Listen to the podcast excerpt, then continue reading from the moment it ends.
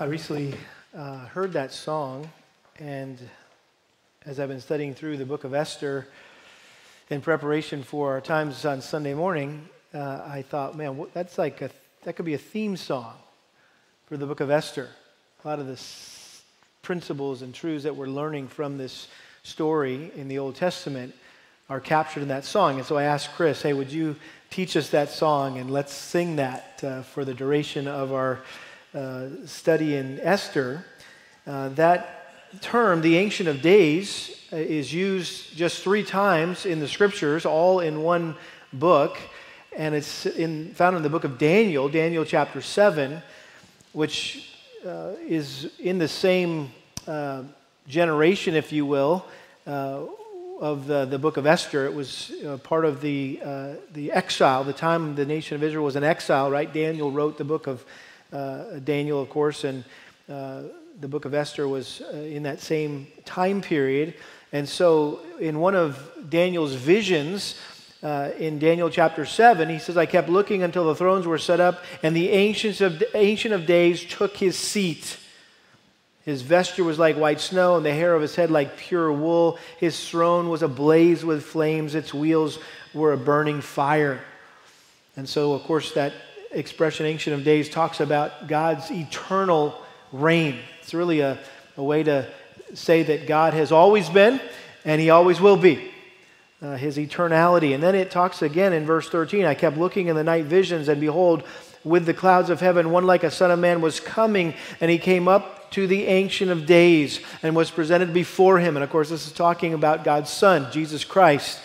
And then it climaxes in verse 22 it talks about how the, the Antichrist will uh, wreak havoc on the earth, and particularly with uh, God's people, the nation of Israel, until the Ancient of Days came and judgment was passed in favor of the saints of the highest one, and the time arrived when the saints took possession of the kingdom. So, that Ancient of Days uh, is not just, uh, we shouldn't just think of, oh, that's like an old guy from the past who's been there, who's always been there. Uh, it's also a reference to the coming of Jesus Christ. And if we believe in the Trinity, right, that the second member of the Trinity is just as equal to the first member of the Trinity, right, the Father, Son, Holy Spirit, that Christ is the Ancient of Days coming uh, in the future. And so, uh, what a great um, picture of who God is. And I know that that um, picture of God, that knowledge of God, his eternal reign, was very, very helpful for the people of Israel during their time of exile in Babylon and then also uh, in Persia. And that's where we pick up the story. Uh, we're looking at the book of Esther, and we're in chapter 4 today. And we know that the, the, the people of God are uh, in exile uh, in the land of Persia. Some of them have returned uh, were given permission by the Persian government to return and rebuild uh, the, the temple, but others stayed. And uh, the book of Esther focuses on what happened uh, to those who stayed behind in Persia. And so, if you are just joining us for the first time uh, this morning, we are jumping into the middle of the story, but I would encourage you to go back and read chapters 1, 2, and 3, or maybe listen to those sermons uh, that we've uh, uh, already preached. But let's pick it up in chapter 4, verse 1. When Mordecai learned all that had been done, he tore his clothes, put on sackcloth and ashes, and went out into the midst of the city and wailed loudly and bitterly. He went as far as the king's gate, for no one was to enter the king's gate clothed in sackcloth. In each and every province where the command and decree of the king came, there was great mourning among the Jews with fasting, weeping, and wailing, and many lay on sackcloth and ashes.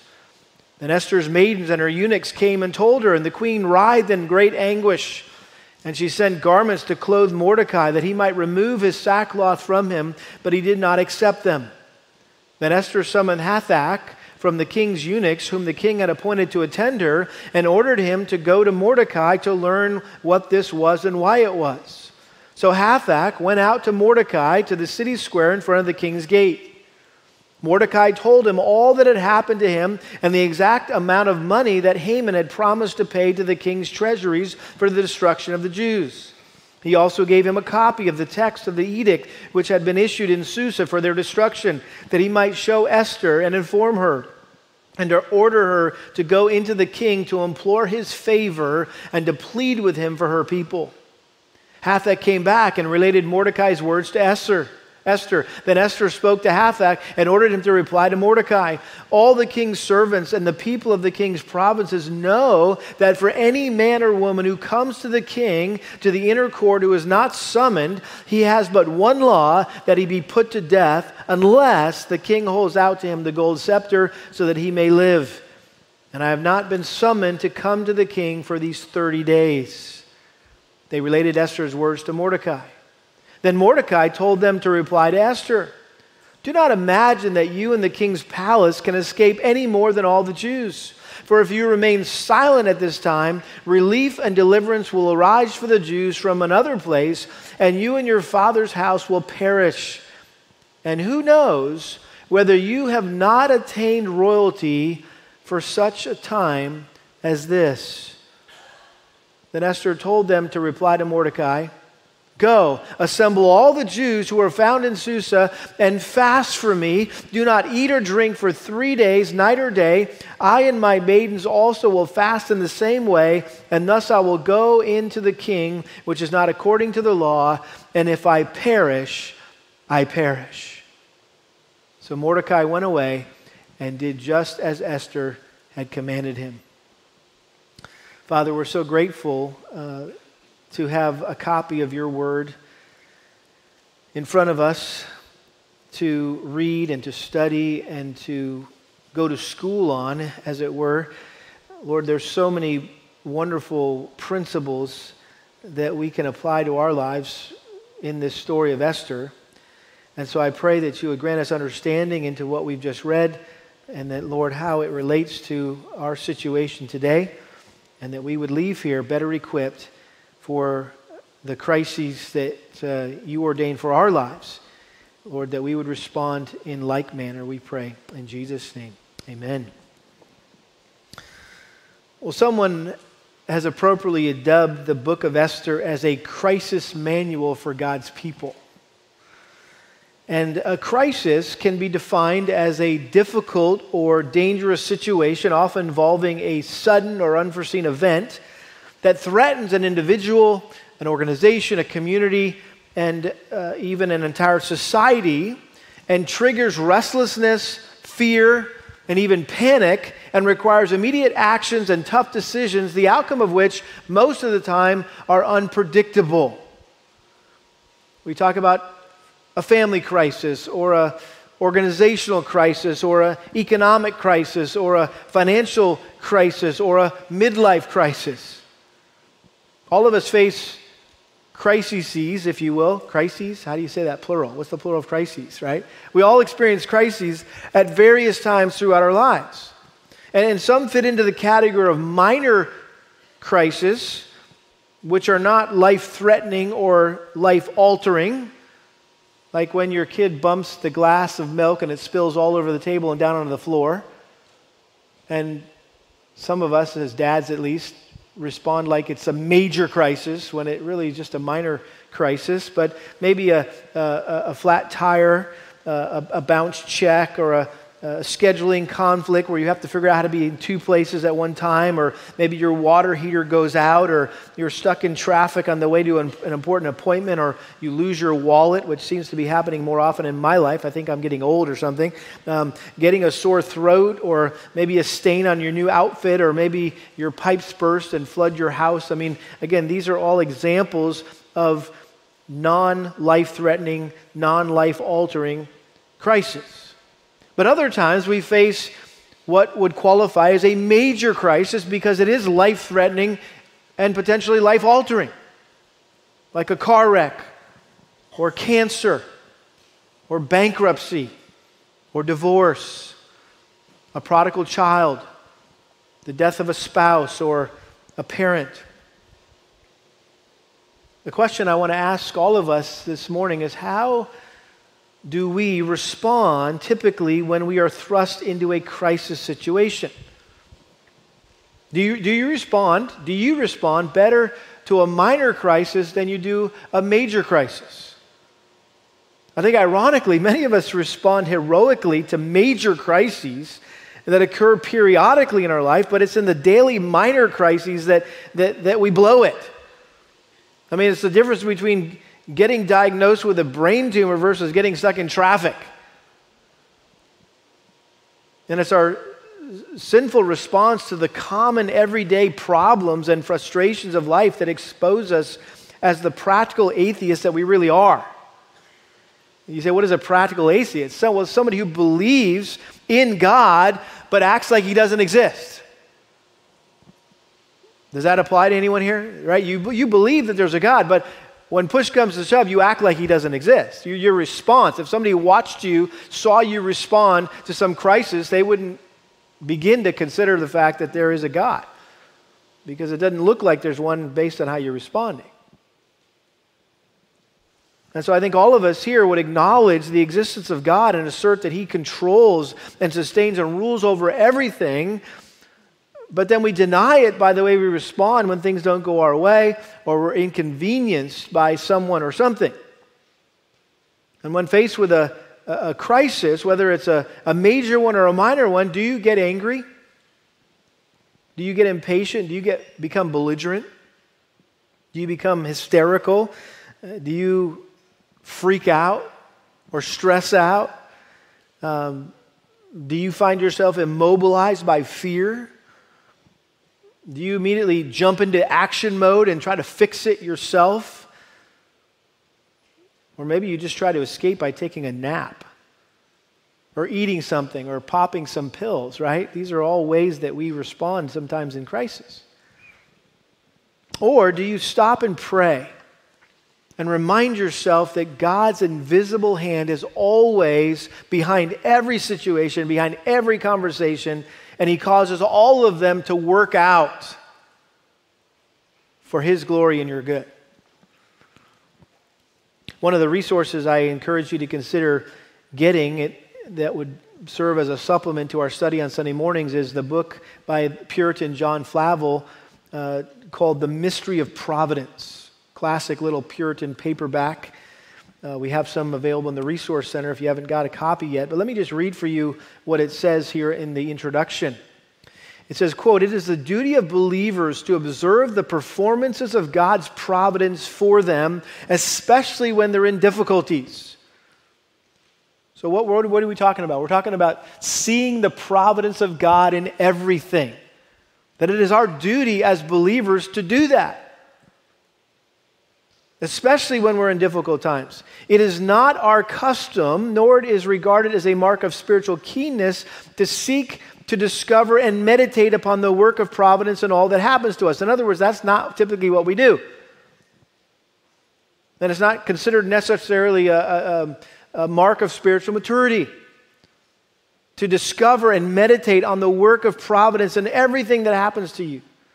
Even those who profess to accept without question the truth of divine sovereignty are not infrequently guilty of practical unbelief. Glibly, to assert that all things work together for good to them that love God is relatively easy, but to believe this when our circumstances are distasteful and appear likely to deteriorate is evidence of a spiritual apprehension of the sovereignty of God. Flavel's classic on God's providence is based on David's words in Psalm 57, verse 2, which says, I will cry to God most high, to God who accomplishes all things for me. The context of that prayer was David was hiding out in a cave from a crazy man who was hunting him down and trying to kill him. Obviously, we're talking about Saul. And so, as he was hiding in that cave, he said this I will cry out to God Most High, to God who accomplishes all things for me. David had experienced many crises in his life, and God's providence had never failed him. And this expression, according to Flavel, is imports the universal interest, interest and influence of providence in and upon all the concerns and interests of the saints. When it says to God who accomplishes all things for me, that this applies to all of us who are God's children. That God's providence applies to all the concerns and everything that interests the saints. It it has its eye upon everything that relates to them throughout their lives from first to last, not only the great and more important, but the most minute and ordinary affairs of our lives are transacted and managed by God's providence. It touches all things that touch us. And then he says this how cheering supporting and encouraging must be the consideration of these things be in a day of distress and trouble. What life and hope it will inspire our hearts and prayers with when, when great pressures lie upon us. And that's where we find uh, the people of Israel here in Esther chapter 4. They were facing a major, life threatening, life altering trial or crisis that threatened their very existence as a nation. And not since they had been enslaved in, in Egypt and Pharaoh had attempted to exterminate all the babies, right, that were being born because they were populating themselves so quickly. Uh, this was uh, a very dangerous and dire situation. And it was not unlike their past King David the situation he was in when he was hiding in a cave to avoid being killed by Saul. And like David, in their time of trouble, the Jews cried out to the Most High God in prayer with the hope that he would deliver them from their present crisis. And their response should inspire us to respond in the same way whenever we face a crisis in our lives, whether it's a big one or a small one. As we have read this chapter, I don't think it's difficult for us to appreciate the great pressure that Esther and Mordecai and the Jews must have felt. Haman, who was Ahasuerus' newly appointed prime minister, had mis- misled the king to authorize the annihilation of all the Jews in the Persian Empire. And so an irrevocable imperial decree had been sent throughout the kingdom announcing the date that had been set for the Jews to be killed and plundered. In other words, it was going to be open season on the Jews. And unlike David, there was literally no place, no safe place for the Jews to run and hide. There was no cave for them to go to, since the Persian Empire extended from India to Ethiopia and even included the Holy Land. And so not only were they scared, but they were confused. Remember, last week we ended on this phrase in verse 15 of chapter 3, the city of Susa was in confusion. And we said this was because of the reversal of Persian foreign policy toward the Jews. This was a total shock, not just to the Jews, this was a shock even to the Persians. Because up until this point, the Persians had been very supportive of the Jews, and, and, and the previous kings had given these decrees to let them go back to their homeland and rebuild their temple, and they actually ordered that Persians pay for it and, and help the Jews to rebuild their temple. And sadly, uh, Ahasuerus allowed himself to be manipulated by his right hand man, Haman, who was a descendant of the Agagites, and he had turned his personal vendetta against Mordecai into an opportunity to settle an old score with the Jews.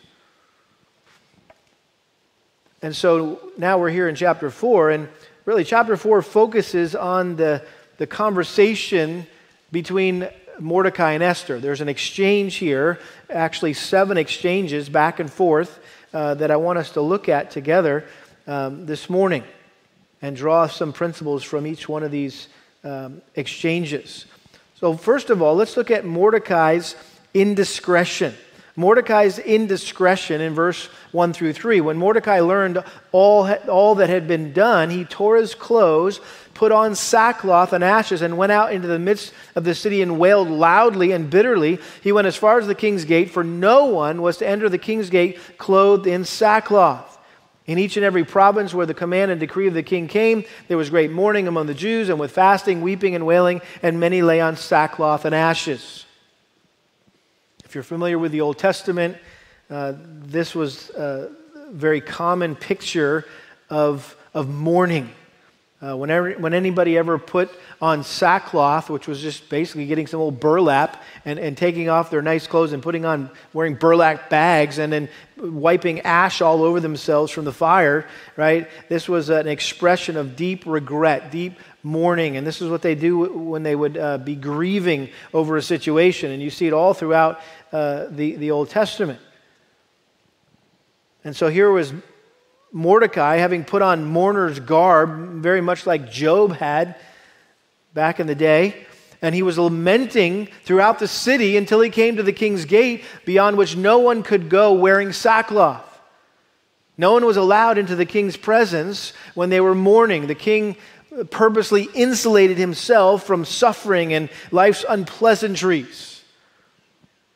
One commentator said it this way uh, Oriental kings lived in an artificial paradise that sheltered them from the realities of life.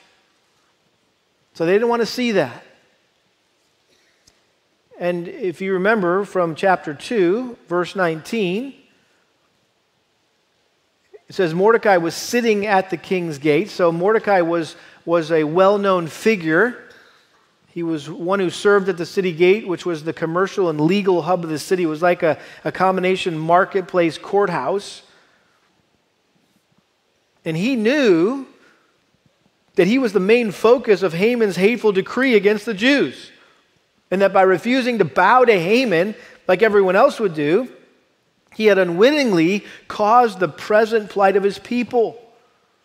And so he likely felt a sense of remorse for having caused such a, a great crisis for the whole nation. And he feared that God's chosen people would be destroyed and God's program thwarted.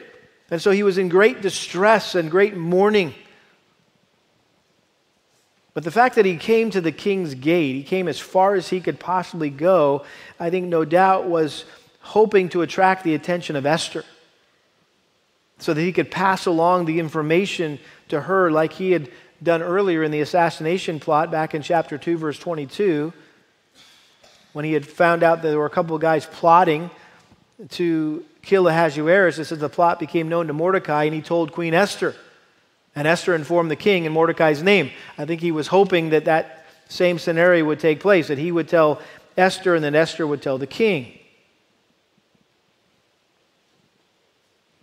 And so this is Mordecai's indiscretion. Secondly, let's look at Esther's investigation. Sure enough, Esther's maidens and eunuchs who knew of a relationship with Mordecai got word to Esther that her cousin was mourning at the king's gate. Look at verse 4. Then Esther's maidens and her eunuchs came and told her, and the queen writhed in great anguish, and she sent garments to clothe Mordecai that he might remove his sackcloth from him, and he did not accept them. Then Esther summoned Hathach from the king's eunuchs, from the king. Uh, whom the king had appointed to attend her, and ordered him to go to Mordecai to learn what this was and why it was. So she wants to investigate. Why is Mordecai acting like this? She had no idea.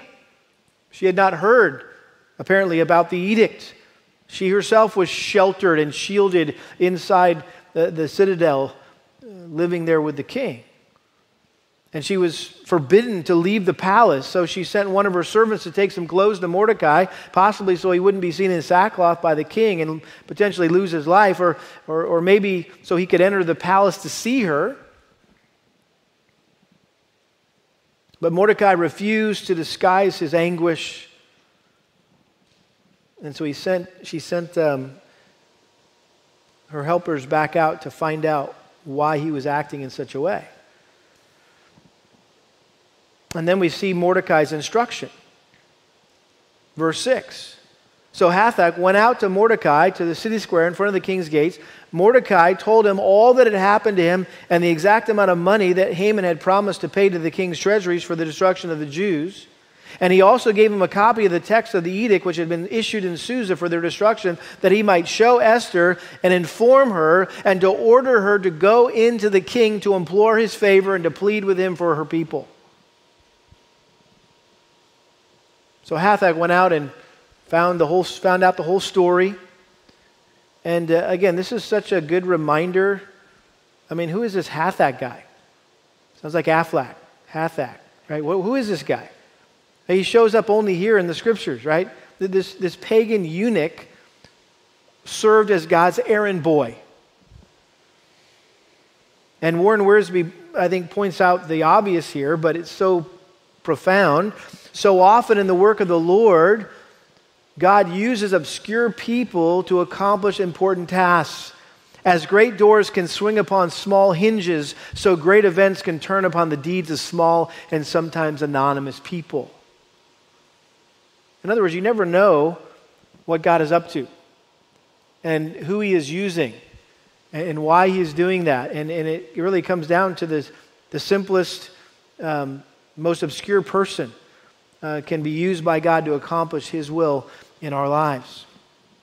So Mordecai responds to Hathach coming out and wanting to know what's up.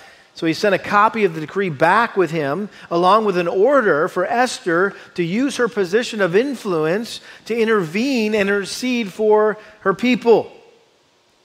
In other words, what Mordecai was saying is now it's time for you to play that card right? That ace that you've been hiding in your boot, right? Uh, up until this point, nobody knew she was a Jew, not even her husband.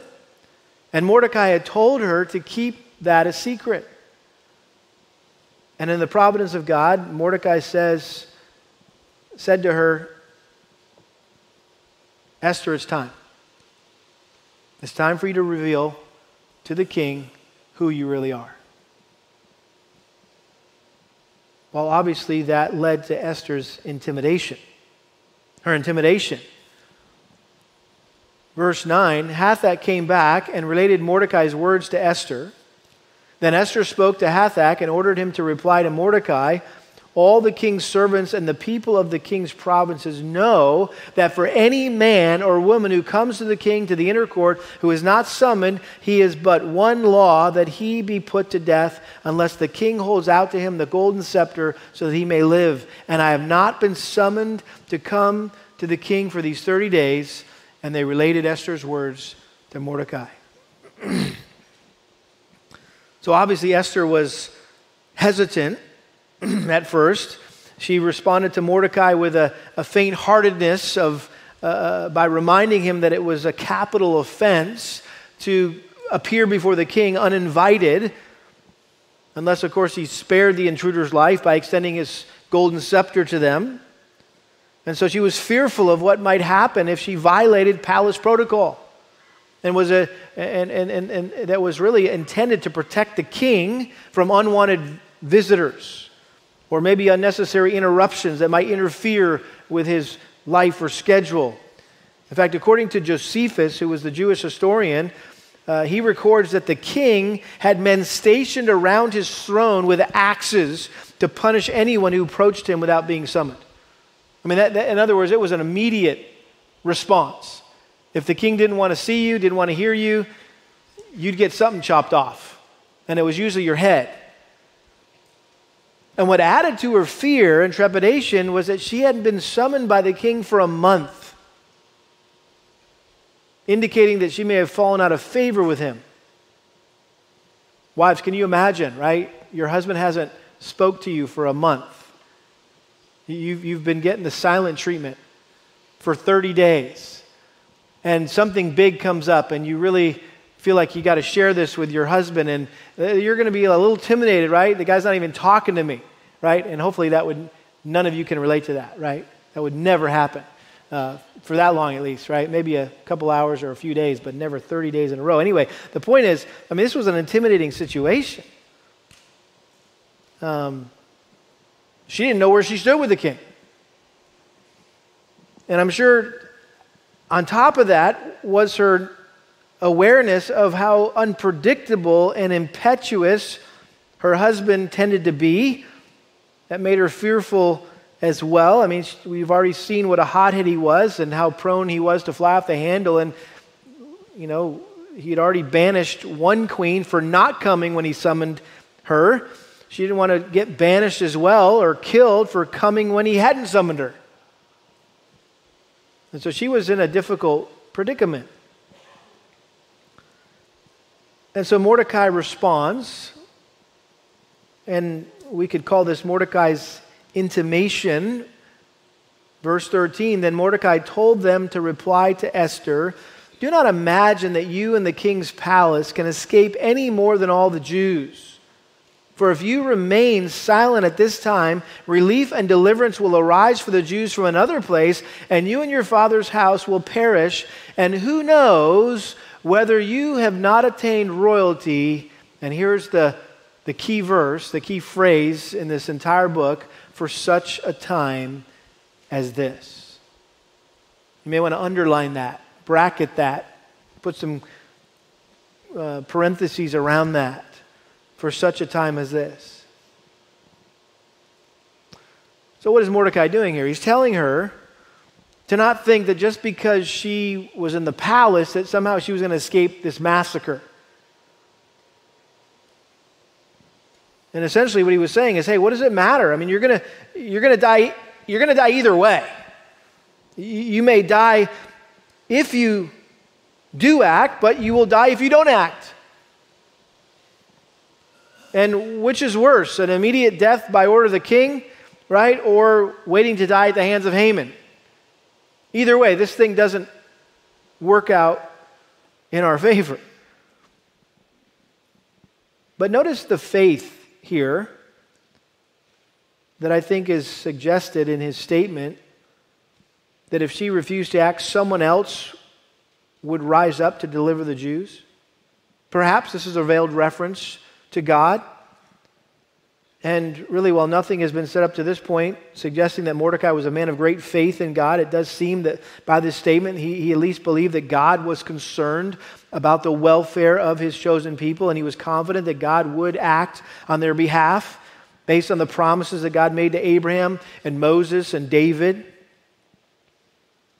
mean, you just have to go back to Genesis chapter 12 for starters, Genesis chapter 12, verse 1 Now the Lord said to Abram, Go forth from your country and from your relatives and from your father's house to the land which I will show you, and I will make you a great nation, and I will bless you and make your name great, and you shall be a blessing, and I will bless those who bless you, and the one who curses you I will curse, and in you all the families of the earth will be blessed.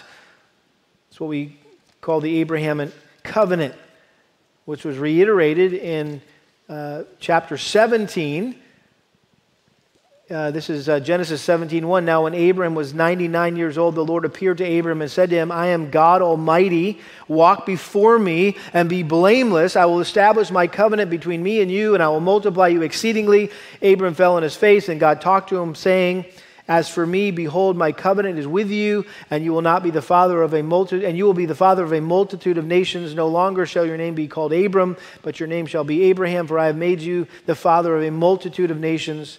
I will make you exceedingly fruitful, and I will make nations of you, and kings will come forth from you. I will establish my covenant between me and you and your descendants after you throughout their generations for an everlasting covenant to be God to you and to your descendants after you. I will give to you and to your descendants after you the land of your sojournings, all the land of Canaan, for an everlasting possession, and I will be their God. So Mordecai, being a faithful Jew, knew those promises, believed in those promises, that God was going to bless those who bless Israel and curse those who curse Israel. And Haman would fit into that category of someone who was trying to curse God's people. But again, going back to that final pra- phrase there that really is the heart of this entire book and this the point of this entire story. And who knows whether you have not attained royalty for such a time as this. Again, this is, uh, uh, I think, revealing here that the providence of God is the underlying theme of this story. And Mordecai suggested to Esther to consider that perhaps this opportunity to save her people was the very reason she had been exalted to the throne at this time. In other words, this was, no, this was no coincidence. This was no accident. This was not a fluke. This was not merely happenstance. Aren't we lucky that we have a, a, a Jewish queen? Uh, that, that's not at all what's going on here. It's the same, very same thing as Joseph, that God strategically placed Joseph in a position in Egypt for such a time as this, for the time of famine, to preserve his father and his brothers and God's people. And so Mordecai is appealing to his cousin Esther, saying, Listen, God has put you in a position of influence for a reason. Not so you can turn the other way and continue on, uh, in your safe, comfortable, status quo lifestyle. God has a special job for you to do, Hadassah.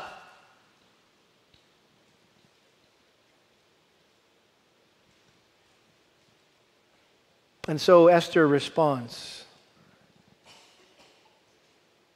Listen to her intention, verse 15.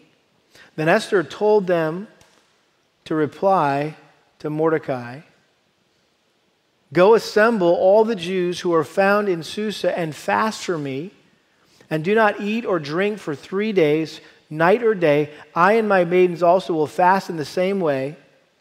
And thus I will go into the king, which is not according to the law, and if I perish, I perish. So Esther made her decision.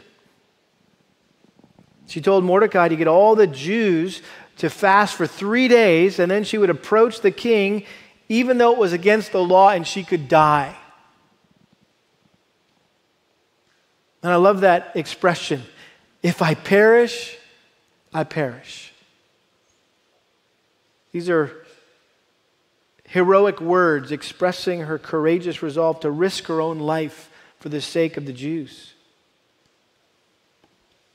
Reminds me of other historic statements by God's people. How about um, Daniel chapter 3? We find Daniel's three friends, Shadrach, Meshach, and Abednego, who were commanded to bow down and worship this this uh, statue that Nebuchadnezzar had built of himself. And everyone bowed down when the bell was rung, and there was three guys standing up, left standing, Shadrach, Meshach, and Abednego. I still can picture that, that record album. I'm dating myself here. Uh, Keith Green's uh, No Compromise uh, record album that I listened to when I was younger. And uh, on that cover was a picture of all these people bowing down, and you had three guys standing up Shadrach, Meshach, and Abednego. And so they were arrested, and they were, threatened to be, uh, to be thrown into the, the fiery furnace if they didn't bow. And this is what they said in Daniel chapter 3, verse 16. Shadrach, Meshach, and Abednego replied to the king, O Nebuchadnezzar, we do not need to give you an answer concerning this matter. If it be so, our God, whom we serve, is able to deliver us from the furnace of blazing fire, and he will deliver us out of your hand, O king. But even if he does not, let it be known to you, O king, that we are not going to serve your gods or worship the golden image that you have set up. Hey, we believe that God's going to rescue us, he's going to deliver us from this thing. But even if he doesn't, we're still not going to bow. Talk about bold and heroic statements. How about the Apostle Paul? Acts chapter 20, verse 24. But I do not consider my life of any account as dear to myself, so that I may finish my course and the ministry which I received from the Lord Jesus to testify, testify solemnly of the gospel of the grace of God. I don't care what happens to me, as long as the gospel is preached. Chapter 21, verse 13 then Paul answered. This was when uh, there was a vision that he was going to go to Jerusalem and be arrested. And everyone was like, Don't go, Paul, don't go. And Paul said, What are you doing, weeping and breaking my heart? For I am ready not only to be bound, but even to die at Jerusalem for the name of the Lord Jesus. So, like all the other God appointed deliverers in the history of Israel Joseph, Moses, Gideon, Samson, David, Esther was a type of Christ who would be the ultimate deliverer of God's people. Her willingness to lay down her life in humble submission to the will of God, I think foreshadowed Jesus' death on the cross. You think about Jesus in the Garden of Gethsemane when he was wrestling with the will of God from a human perspective. And he said, Lord, is there any other way that we can accomplish the redemption of mankind than this? Me having to drink the cup of your wrath and be separated from you. And then what did Jesus finally say? Not my will, but yours be done. So again, I think we see Christ here in the example of Esther, her willingness to sacrifice her own life for the salvation of her people. It's exactly what Jesus did for us. And then lastly, Mordecai's intercession. Verse 17. So Mordecai went away and did just as Esther had commanded him. So even though it's not mentioned here, their fasting was most certainly accompanied by prayer, as it is so often in Scripture. In fact, just turn over to Ezra, just a couple books back towards the beginning of your Bible. Ezra chapter 8, love this story where Ezra was heading back to the promised land, to the city of Jerusalem, to help rebuild the temple. And the king offered to send some soldiers along to protect them because it was a dangerous journey. And uh, notice what he said here in verse 21. He came to the people, and this is Ezra 8, verse 21. Then I proclaimed a fast there at the river of Ahava, that we might humble ourselves before our God to seek from him a safe journey for us, our little ones, and all our possessions. For I was ashamed to request from the king's troops and horsemen to protect us from the enemy on the way, because we had said to the king, the hand of our God is favorably disposed to all those who seek him, but his power and his anger are against all those who forsake him. And so we fasted and sought our God concerning this matter, and he listened to our entreaty. In other words, Ezra had put his people, the people of Israel, in a dangerous spot. That, hey, we're going to go without any protection, human protection. And I just thought it was a bad testimony to, to tell the king that after we said, hey, God is with us, He provides for us, to say, oh, yeah, we need your help too. And so, hey, let's pray, let's fast, and ask the Lord to protect us. And then, right there, sandwiched between Ezra and Esther is the book of Nehemiah. And in Nehemiah chapter 1, if you remember how that starts, Nehemiah finds out that uh, the things are not all well in Israel and that the walls are all torn down and the people are discouraged. And so look at Nehemiah chapter 1, verse 4. When I heard these words, I sat down and wept and mourned for days, and I was fasting and praying before the God of heaven.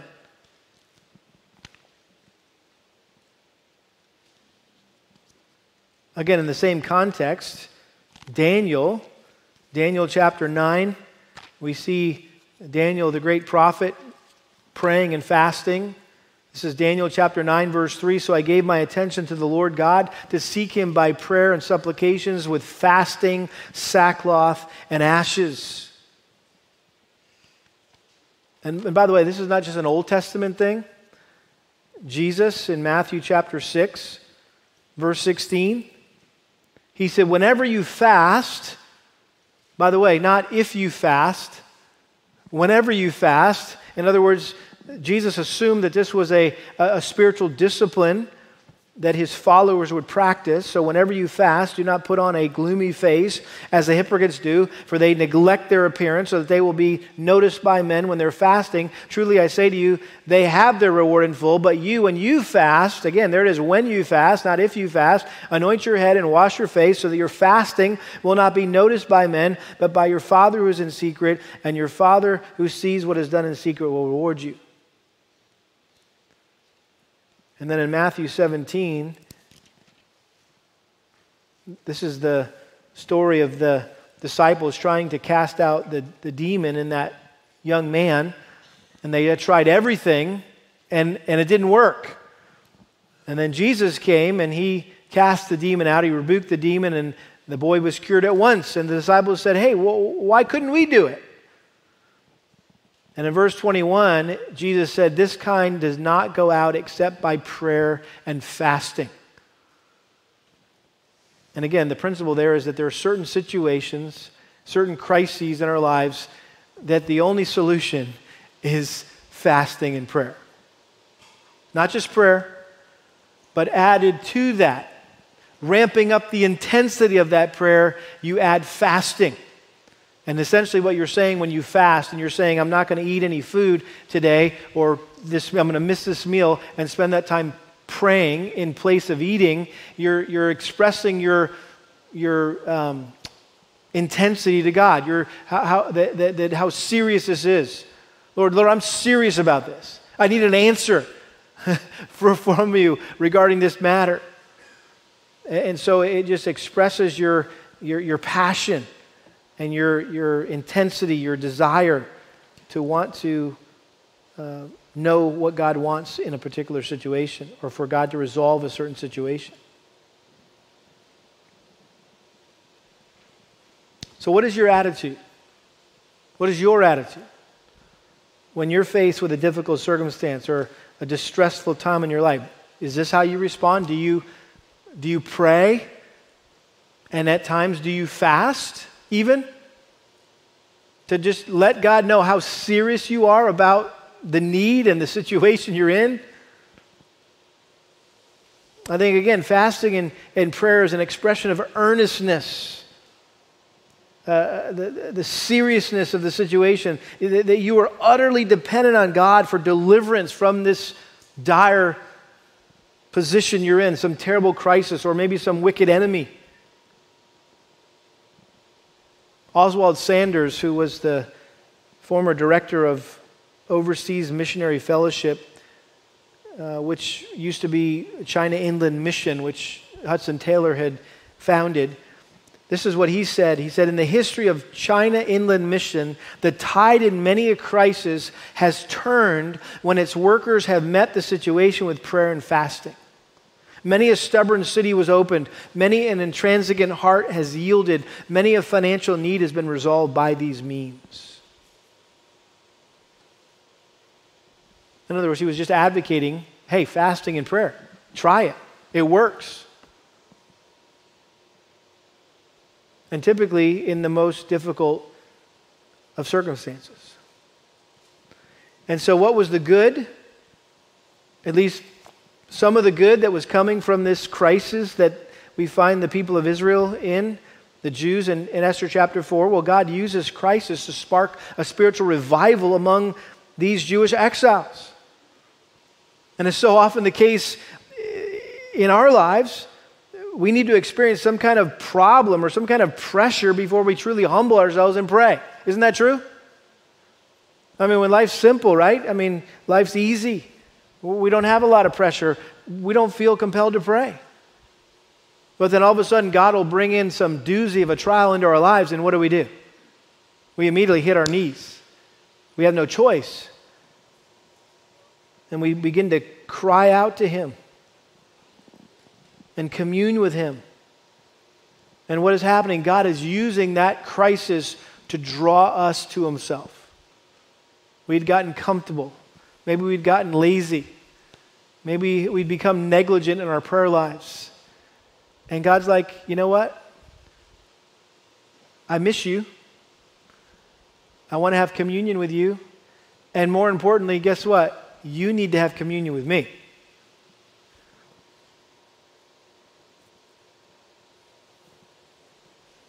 Someone asked the Scottish minister, George MacDonald, this question If God loves us so much and knows everything that we need before we ask, then why must we pray? That's a legitimate question, right? If God is all that you're saying He is, Ken, that He's in control, He's sovereign, He knows everything, He works out everything, then why do we need to pray? It's going to all work out anyway. Doesn't really matter if I pray or not. God's going to do what He's going to do. Well, listen to Meg- MacDonald's magnificent answer here. He said, quote, What if God knows prayer to be the thing we need first and most? What if the main object in God's idea of prayer be the supplying of our great, our endless need, the need of Himself? What if the good of all our smaller and lower needs lies in this, that they help drive us to God? Communion with God is the one need of the soul beyond all their needs, and prayer is the beginning of that communion. So, what do we see here? We see a crisis that led to communion. And I think one of the most glorious benefits of being a child of God, one who's been reconciled to God through Christ, is having direct communion with God, the sovereign ruler of the universe. And we squander that opportunity. The sovereign ruler of the universe wants to spend time with us, wants to commune with us, wants us to commune with him.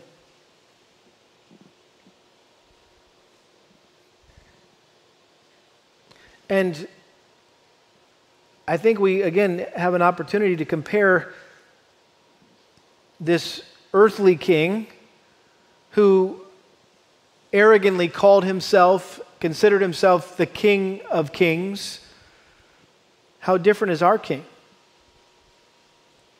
Based on the forgiveness that we've received by faith in the work of Christ, God's scepter of grace and mercy is always held out to us. We don't have to go into his presence going, I wonder what he's going to do. I wonder what he's going to say. I wonder how he's going to respond. Aren't you glad that we have a gracious king who has given us free access to him anytime? And we don't have to wait to be summoned. We don't need an appointment to get in to see him. We have an open invitation to the throne of grace to receive help whenever we find ourselves in any kind of crisis. And we have no need to worry or fear. We can come boldly and confidently before him because that's exactly what he tells us to do in Hebrews chapter 4, verse 16. Hebrews chapter 4, verse 16. Therefore, let us draw near with confidence to the throne of grace so that we may receive mercy and find grace to help in our time of need. God encourages us to bring our burdens and our sorrows and our dilemmas to Him.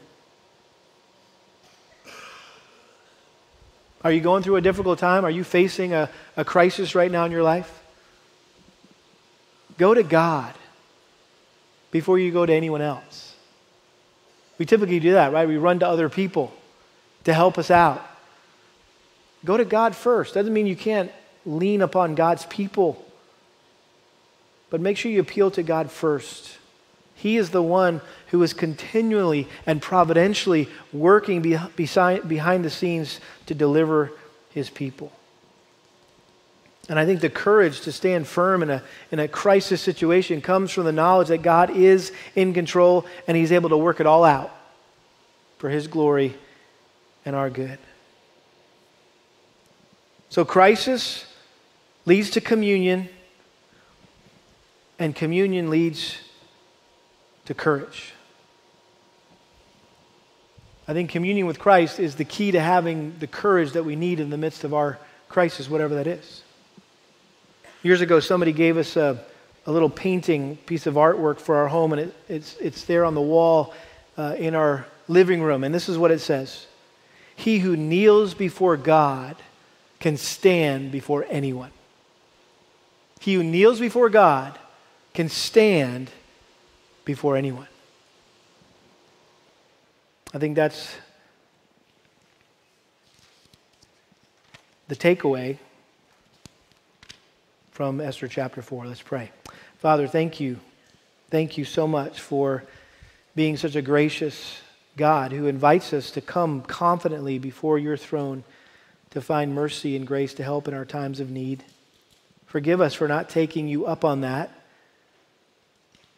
you long for us to commune with you.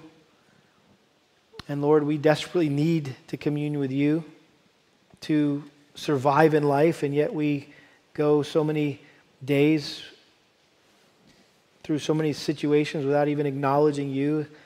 I pray that this would be a great reminder for us of how important it is that we spend time with you in prayer and even add fasting to that at times, just to ramp up the intensity of our prayer life, the seriousness of the situation, Lord, in showing our, our trust, our hope, our confidence in you and your ability to accomplish all things for us. We pray this in Jesus' name. Amen.